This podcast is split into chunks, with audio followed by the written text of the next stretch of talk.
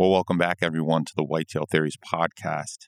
Today, we're doing a short introduction of our new podcast host, Chris Decker. What's going on, Decker?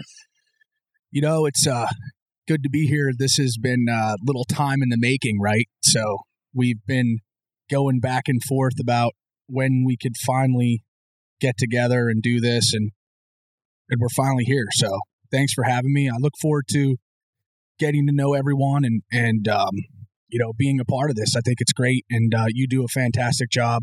Um, I don't think you get enough credit, and and I'm here.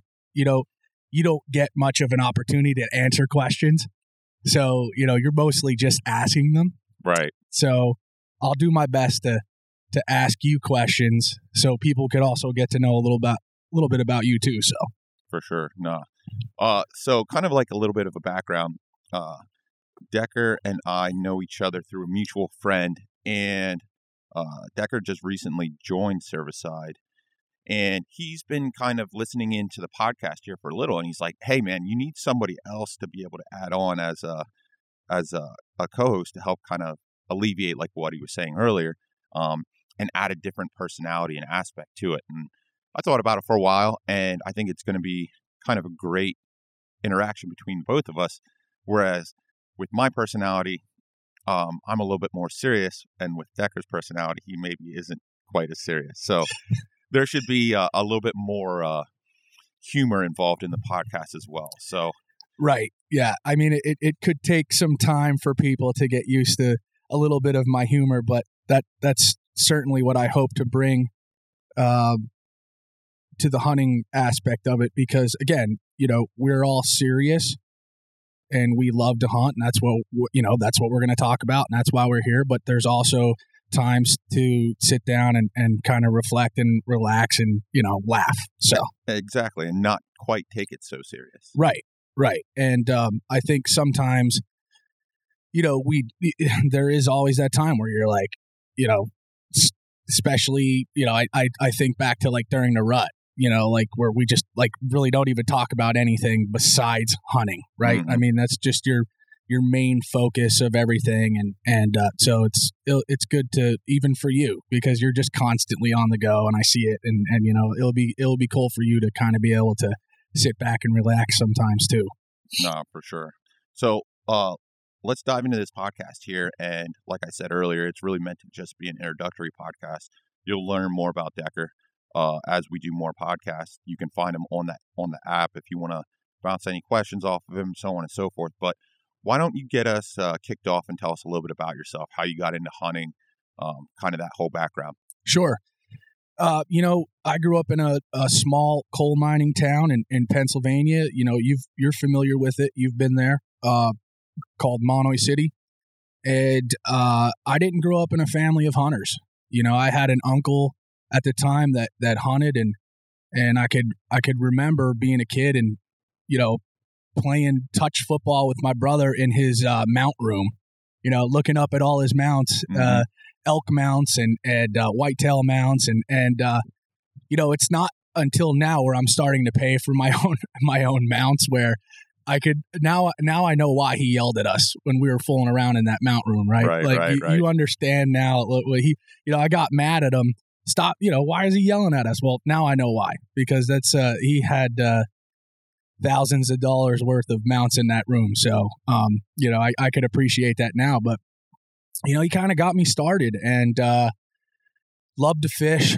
Uh more importantly that, that i just loved getting out there and doing that and uh but hunting for me was that you got a day off of school in mm-hmm. pennsylvania every monday. So you know that was that was fun. Um, and then i would go out and you know i learned from friends.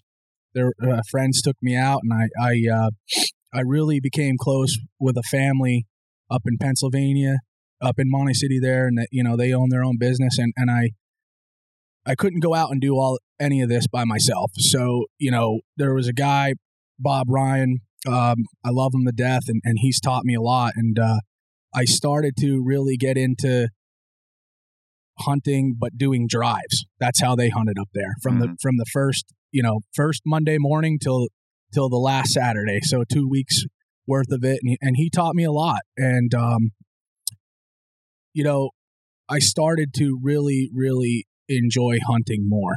So let me let me pause you there. Um, kind of with that experience and being around more or less like kind of a hunting camp where you have multiple people participating in in hunting or in, in the process of hunting versus like where bow hunting it's like you you might be at a camp with people but you're in the tree by yourself Right.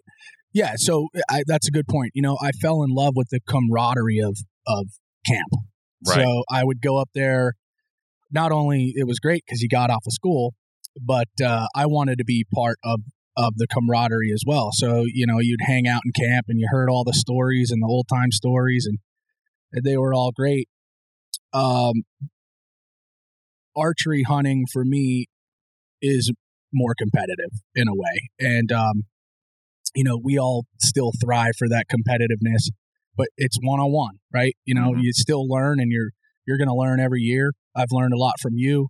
I, you know, I didn't really get into archery hunting until I met my wife and uh, you know, her her brother and uh, her father and, and they were big into hunting. They were also rifle hunters. So, you know, they did the old you go up to camp on Monday morning Mhm. and you're you know everyone's up at camp and hanging out and having a good time and and you know luckily my my brother-in-law Steve he he he realized that you're going to see more deer out in out in the woods during the rut and Right. during archery season so Right. he you know he he luckily did a lot of research and reading and he got out and enjoyed it and and really said to me hey you know if you want to be serious about killing deer um this is the time to be out Mhm. so that's that's kind of how the archery aspect started because you know you're right I, I i didn't really have much experience other than going up and you know being part of 15 guys and putting drives and and learning how to even do that because there's you know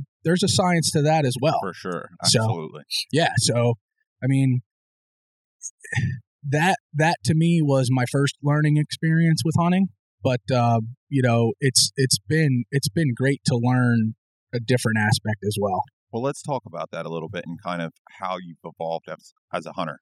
So you you picked up bow hunting a little bit later, and like you said, it was more of like that kind of competitive one-on-one interaction where it's like you versus the animal. Which one do you potentially value more? Well, you know, that's a great question because I think that I gained a love for it through the through the way I learned uh, with everybody else. But as far as harvesting an animal, I, I, I value archery more. Um, Why is that? well, I just think you know it's it's a time where you're out there, you could be relaxed. Um, you're going to see more deer. It, it, at least where I grew up. hmm Um, you know, there's times where, and, and you know, I know Bob will listen to this, and I'll, I'll yell, I yell at him all the time. When I first started hunting, I, I think he put me in the crappiest spots, right? so, so there's times out there, and you know, it's later, and you're you're not dressed as warm because you might be potentially uh doing the drive right and so you're sitting there it's cold you might not see deer you know it's it, it was tough some mornings you know and, and but that's the way we learned uh in in you know the coal coal region of pennsylvania because that's exactly what you looked forward to every monday so you just dealt with it. But i think that there was um and and getting more time to hunt. So you know i think that's what i value the most because you look forward all year and when you don't hunt anything else besides uh, the first day of rifle season in pennsylvania along with 17 million other people right? Mhm. and you're in school and you know even when you go to college and and then you're working it's hard to get that time off to to be able to to go out you might get out one time so with archery season it allowed me to hunt more Gave you more opportunities. Uh, for sure. correct yeah and so you know it, it became fun So now that you're able to get more opportunities uh, to get out in the field, what was the learning curve like for you? well equipment wise it was a big learning curve Mhm. uh you know because hunting archery was just so different um for me with with be participating in the drives. I mean, you you you have a deer could be running at you 30 miles an hour. So, you know, you're you're just trying to put a good shot on and get lucky. There's more patience with archery season. So that was something that I had to learn. Right. You know, why why is that deer all the way out there? Why is it not closer? You know, there's there's there's it is a huge learning curve, but it's two different seasons. Two different styles, completely di- different styles of hunting. Right. Now, let me ask you this. So, when you kind of really got into archery hunting, did you struggle with getting deer in range? I did. I that was one thing that yeah, I I I would say that uh, I was getting busted quite frequently. Mm-hmm. You know, that that's very frustrating. Um, now I'm a now I'm a scent freak. Mm-hmm.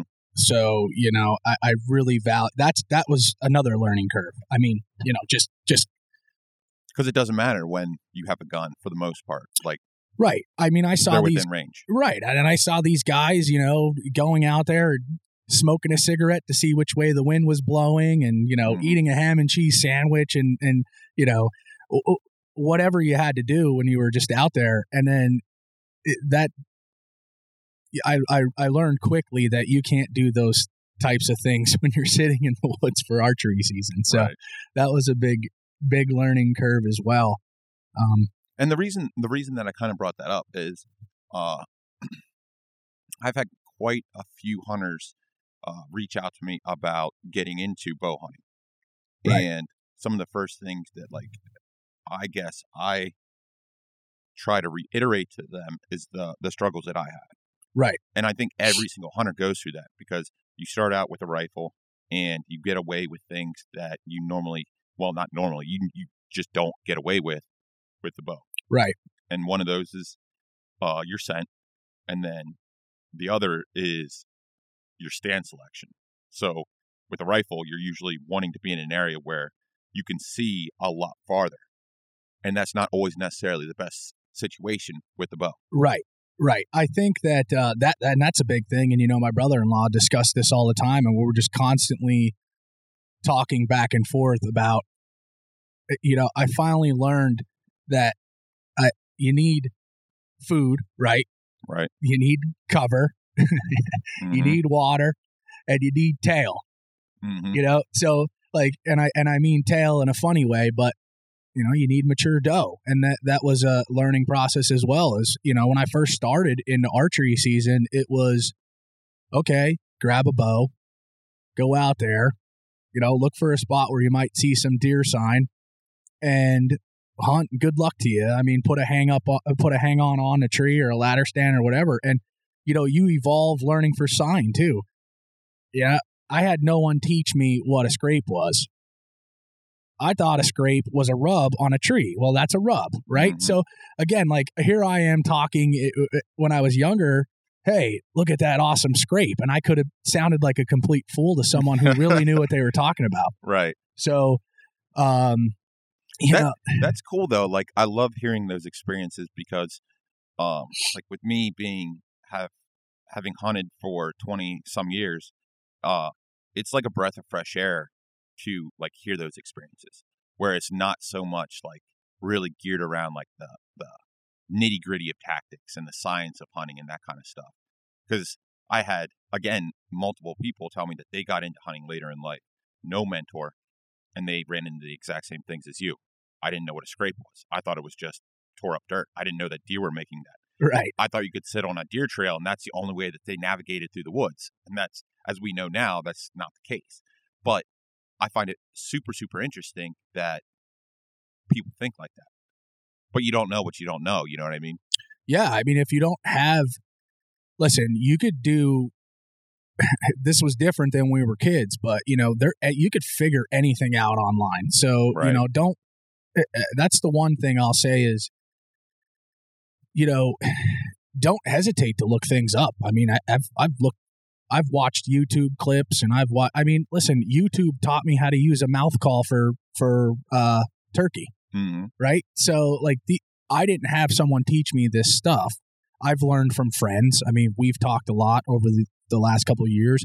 my uh, in-laws, my friends that I you know have and still have back home. Um, so don't be scared to look up and, and do those kind of things. Do you think that, uh, especially nowadays, that there's potentially a little danger in there, and that you have to kind of go through the information that you're deciphering uh, with a fine tooth comb? Like that, like some of that shit might be bullshit. Yeah, I do. And I think that there's a lot of information out there, right? So, and that's with anything. I mean, like you could uh, look when you're a kid playing sports and, and everybody, there's 15 dads that are coaching, you're hearing 15 different opinions, right? So, like, which one is the right one? Well, you, you could see there's some genuine people out there, right? And I mean, heck, through through the Cervicide app Mm-hmm.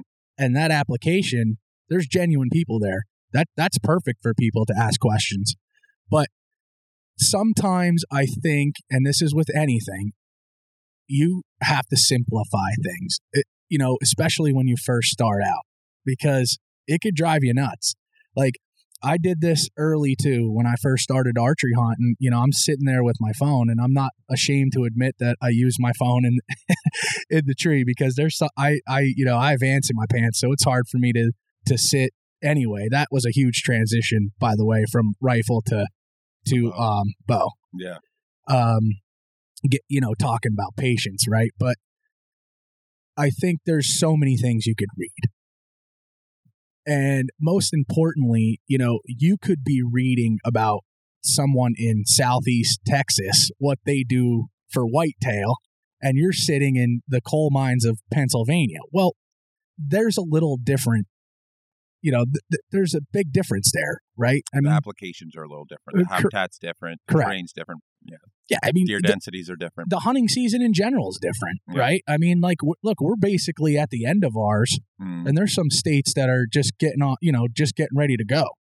Yeah, the rut's just cranking up. right, Down south, absolutely. right. So, you know, you got to be careful in that sense. You, you really got to be careful what you read. Regionally, talk to people that know what they're doing in your region. That's a, that's a big thing, man. That that really is because listen, there's always somewhere someone out there that has some sort of answer to your question. What do you think's the best way to go about finding a mentor? Well, you know, in in anything in life, I I mean, networking is really the best way. You know, get out there. That's why this app is so important, right? Because it it, it allows people who maybe socially don't network in the same way. Right. So ask ask ask questions. Don't ever be afraid to ask questions because you know we're. I, I feel like a lot of hunters are perfectionists, Mm-hmm. and that's where we get back to the serious part about hunting. Mm-hmm. And, And- egos get involved. yes, egos get involved, and it's almost like, you know, we talk, we laugh about this. Um, my father-in-law and I laugh about this, but but there's no real. Sometimes there's no real fre- friends when it comes to hunting, right? Like, you know, someone saw a massive buck, but did they really? Are they really going to tell the whole village that they saw a massive buck? So uh, you gotta you gotta take people with a grain of salt, of Mhm. course. But there's genuine people out there, and you know that's why this app is so great because I think that that's a good way for people to ask questions and, and you know even region to region. Yeah, absolutely. And uh, we are actually breaking down, kind of just to piggyback off of Decker, we're breaking down the app more and more. The more people that uh, download it with regions, so like you can you can uh, ask questions specifically geared towards um, your region. Right. I mean that's that's you know that's that's just an important feature and that's something that we we of course never had as kids, right? So it was about going to school on a Tuesday or Wednesday and asking everybody what they saw on Monday and that was basically the existence of your hunting season. exactly. Uh, so I guess Well, let me ask you. I mean, like, how did you get it? I, I, you know, honestly, I don't know if I've ever heard anyone ask you, but how did you get into hunting?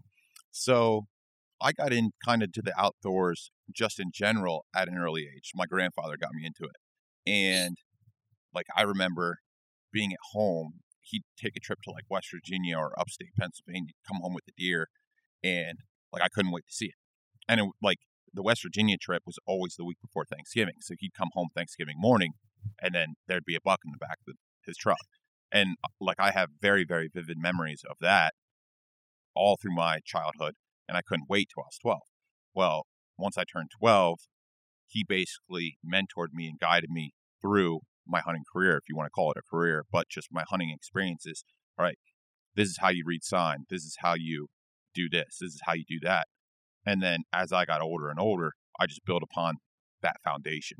Right. And so like there's a there is a situation where we differed, right? So you Mhm. actually had a mentor growing up and and someone that was able to teach you the correct way to hunt and the ethics of hunting and everything else and you waited till you were 12 and and took your hunter safeties course and all that stuff Right. which we all had to do and um whereas I didn't have that mentor so I relied on friends uh you know Sure. and it, so it's funny because we were all kind of learning at the Together. same t- together at the same level like I, I I think hunting is the one thing where you could really really learn from your mistakes Oh, without a doubt. and you're going to make a ton of them and especially early you know you are going to make so many mistakes but it's a it's a matter of if you're going to learn from them or not and I, I that's that's funny that you bring that up. I say that all the time. So I think this kind of goes into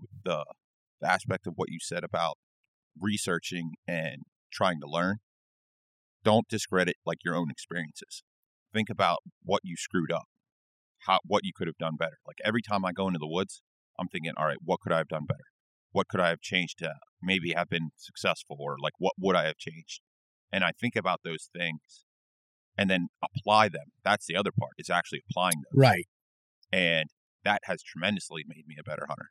Yeah i mean it and and again like think about this it, it all it also teaches you life lesson right? We make mistakes in life and at, at our job and everything else but like you're not going to just quit because you made a mistake.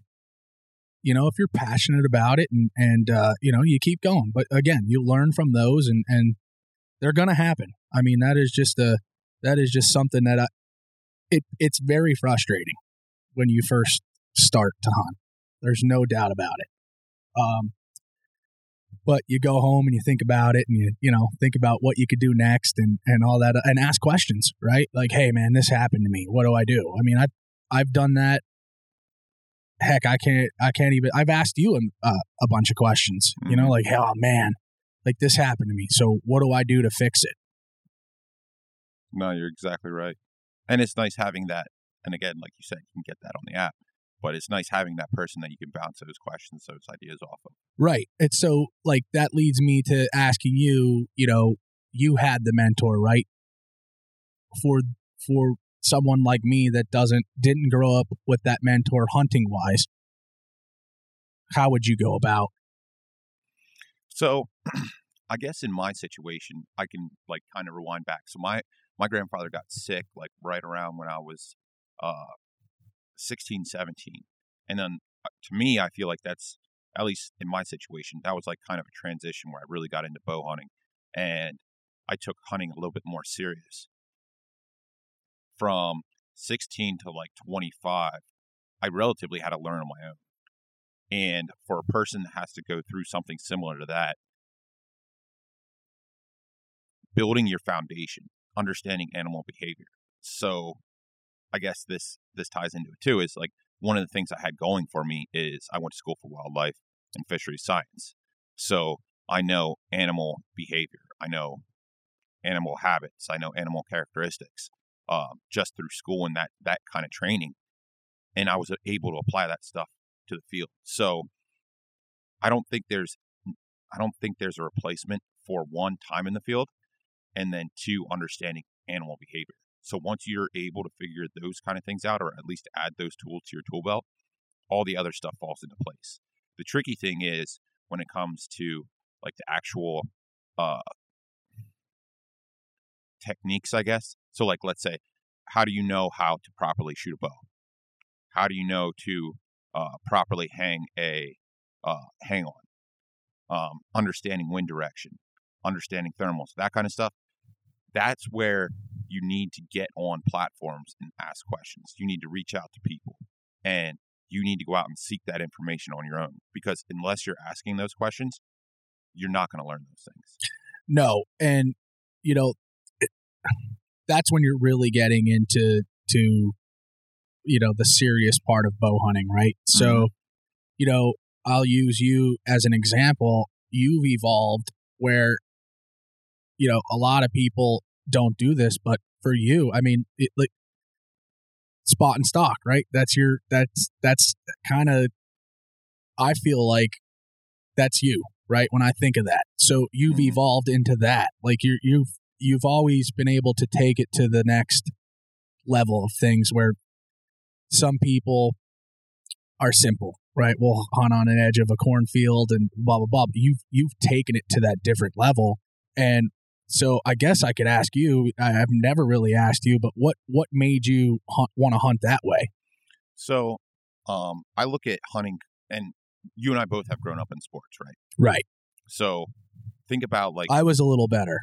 I don't know about that, but anyway, uh, think about like sports. You constantly always have to be improving your skills, otherwise, people are going to catch up. Right. It's the exact same way with hunting. I hunt primarily public land, so if not, if I'm not improving my skill sets, I'm going to have a harder time being able to harvest animals just because of competition from other hunters. Right. Right. and that's really the way I look at it. So, what are more tools that I can add to my tool belt? What are more things that I can do to uh, put the odds in my favor? Right. And again, now, you know, that's a big discussion too. And, and we'll, we'll probably, you know, it's inevitable, but we'll talk about this, I'm sure, a ton.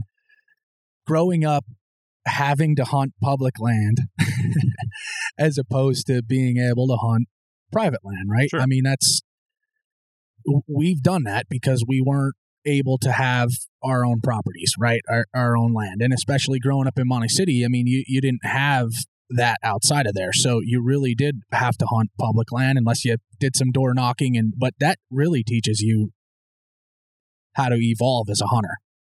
Yeah, absolutely. I mean, I mean, in my opinion, when it comes to like the whole public versus private, there's a lot of variables that go into that. I mean, especially here in Pennsylvania, you get access to private land. There's probably 20 other hunters that have access to that private land. Right. So really, it's no different. Like, let's say it's 150 acres. Right. It's no different than hunting public land.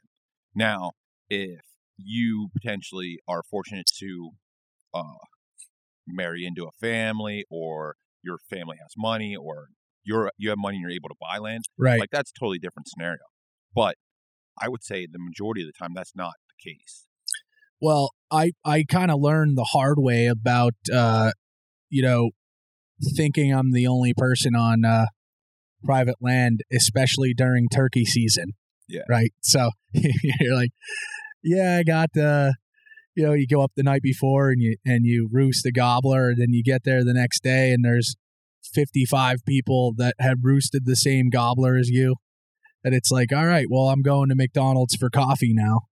Um, so you know, again, PA is a tougher state when it comes to that. Mm-hmm. Um, and, and again, hey, listen, there's a lot of public land in Pennsylvania too, and you know we've all had to hunt it, and and and you could you, you learn some pretty good stuff there, especially scouting wise. I think that that's uh, you know, go out, look for sign. You know, the, I found it, it- it's funny because I never really got into this till I got a dog. Which you know, I originally got a dog so I could pheasant hunt, right? And now she sleeps in bed and mm-hmm. hangs out with the baby and so uh, like you know but i take her out shed hunting now mostly i go shed hunting because um of exercise and, and i just enjoy being out but finding sheds especially you know on public land has taught me you know i've i've i've kind of been inclined to go back to those spots more so I would say that too. Hey, listen, if you've never done it before, all it takes is two legs and you go outside and you and you walk through the woods, right? I mean, Yeah. you know, walk around, take a dog with you or, or take friends. I mean, we've done it for for a couple years now. So, you know, it, it and it's fun. You get out, you're outside, there's nothing going on really. Uh, um and uh, look for sheds. I found that's where I find a lot of sign to be honest with you. No, and uh, that's a good point, and uh, kind of a great introduction. So, like, I use shed hunting kind of as my postseason scouting, and the stuff that you find during shed season is the stuff that gets laid as far as the sign. during the actual season. Right. So you can transition that information that you're finding and apply that next next season. But uh, kind of what I was rolling into there, we're actually going to be hosting a postseason scouting workshop, and then we're going to tie it in with basically shed hunting as well. So uh, we're going to have a couple guests that uh, I can't mention the names yet, but some really really good hunters that we're going to split up into groups, and we're going to walk you through kind of our postseason scouting process, teach you how to read sign, uh, what kind of sign you should be paying attention to, what kind of sign you shouldn't be paying attention to, and also sh- shed hunt. This is all going to be on public land. So I strongly recommend we're going to get it up here soon once we get the date narrowed down and the time. Um, but it's going to be up in the ANF uh, to try to attend that. Yeah, that you know, again, if you're just starting out, that that's something very important that you'll want to you'll you'll learn a lot from that. I mean, you'll learn a lot about finding sign and the right sign and and where to be. And you know, it's funny when I had first gotten the dog, and uh, you and I were would be shed hunting. I'd always have to ask you, "Are we going to be anywhere where there's water?" Because if if there is, I can't take blue. right. Because uh, we, you know, we we've taken her out, and uh, she doesn't mind jumping in the icy water, and it makes for a messy back seat. So it, I can't take her where there's water. And for the listeners, Decker's dog is a uh, yellow lab. So right, yeah, she's she's uh she's been a great dog, and and like I said, you know, I love to upland hunt, and that's one thing in Pennsylvania that's kind of difficult to do. Uh, you know, it's it's it's it's tough. it you know, there's not much land. Yeah, There's state game lands that do it, but you're also competing with a lot of people. So i- my dream as a kid was to have this bird dog, right? That I, you know, wanted to take out bird hunting and, and all this stuff. And it, it lasted about three days. And I was like, ah, this is just, this dog is, she's not going to be out there running around. So I learned pretty quickly with her. But she does like going out with us and finding sheds and, and finding dead heads and stuff like that. So you know, it's been it's been cool to have her. I'm sure I'll bring her up bring her up more often. Yeah, without a doubt, without a doubt. Well, Decker, we're working on a half hour here. so for the audience, and if they want to plug in and get in contact with you, uh, talk to you, follow the stuff you're doing, what is your handle on the app and uh, your Instagram? Yeah, so I do have Instagram and I obviously I have the app and I'm really really bad. I'm not the typical millennial when it comes to technology. Um but Christopher Decker 89 that that's where you could find me on Instagram. Um and as far as the app goes I have to look. Tor Tor and put me on the spot there. Um, but I don't like I said, I'm not great. It's at CJD0755. So that's where you could find me on the app. I got 60 followers. Not bad. Who who who's following me already? Love you guys. I'll follow you back. so uh, I'll have Decker's uh, contact information. Shoot him some questions. He's a funny dude. Uh, hassle him about his hunting experiences. He'll be on much more podcasts here in the future. Excited to have him as a co-host. Uh, thanks for hopping on, and finally we got this this introduction wrapped up. Yeah, it's been great. You know, I might not have all the answers as far as hunting goes, but I'm definitely someone that you could have a beer with at least. That's for certain. That's for certain. So thanks for having me, and I, I look forward to this journey and and uh, really getting this ramped up. So Absolutely. All right. Thank you, everybody, for tuning in to the Whitetail Theories podcast.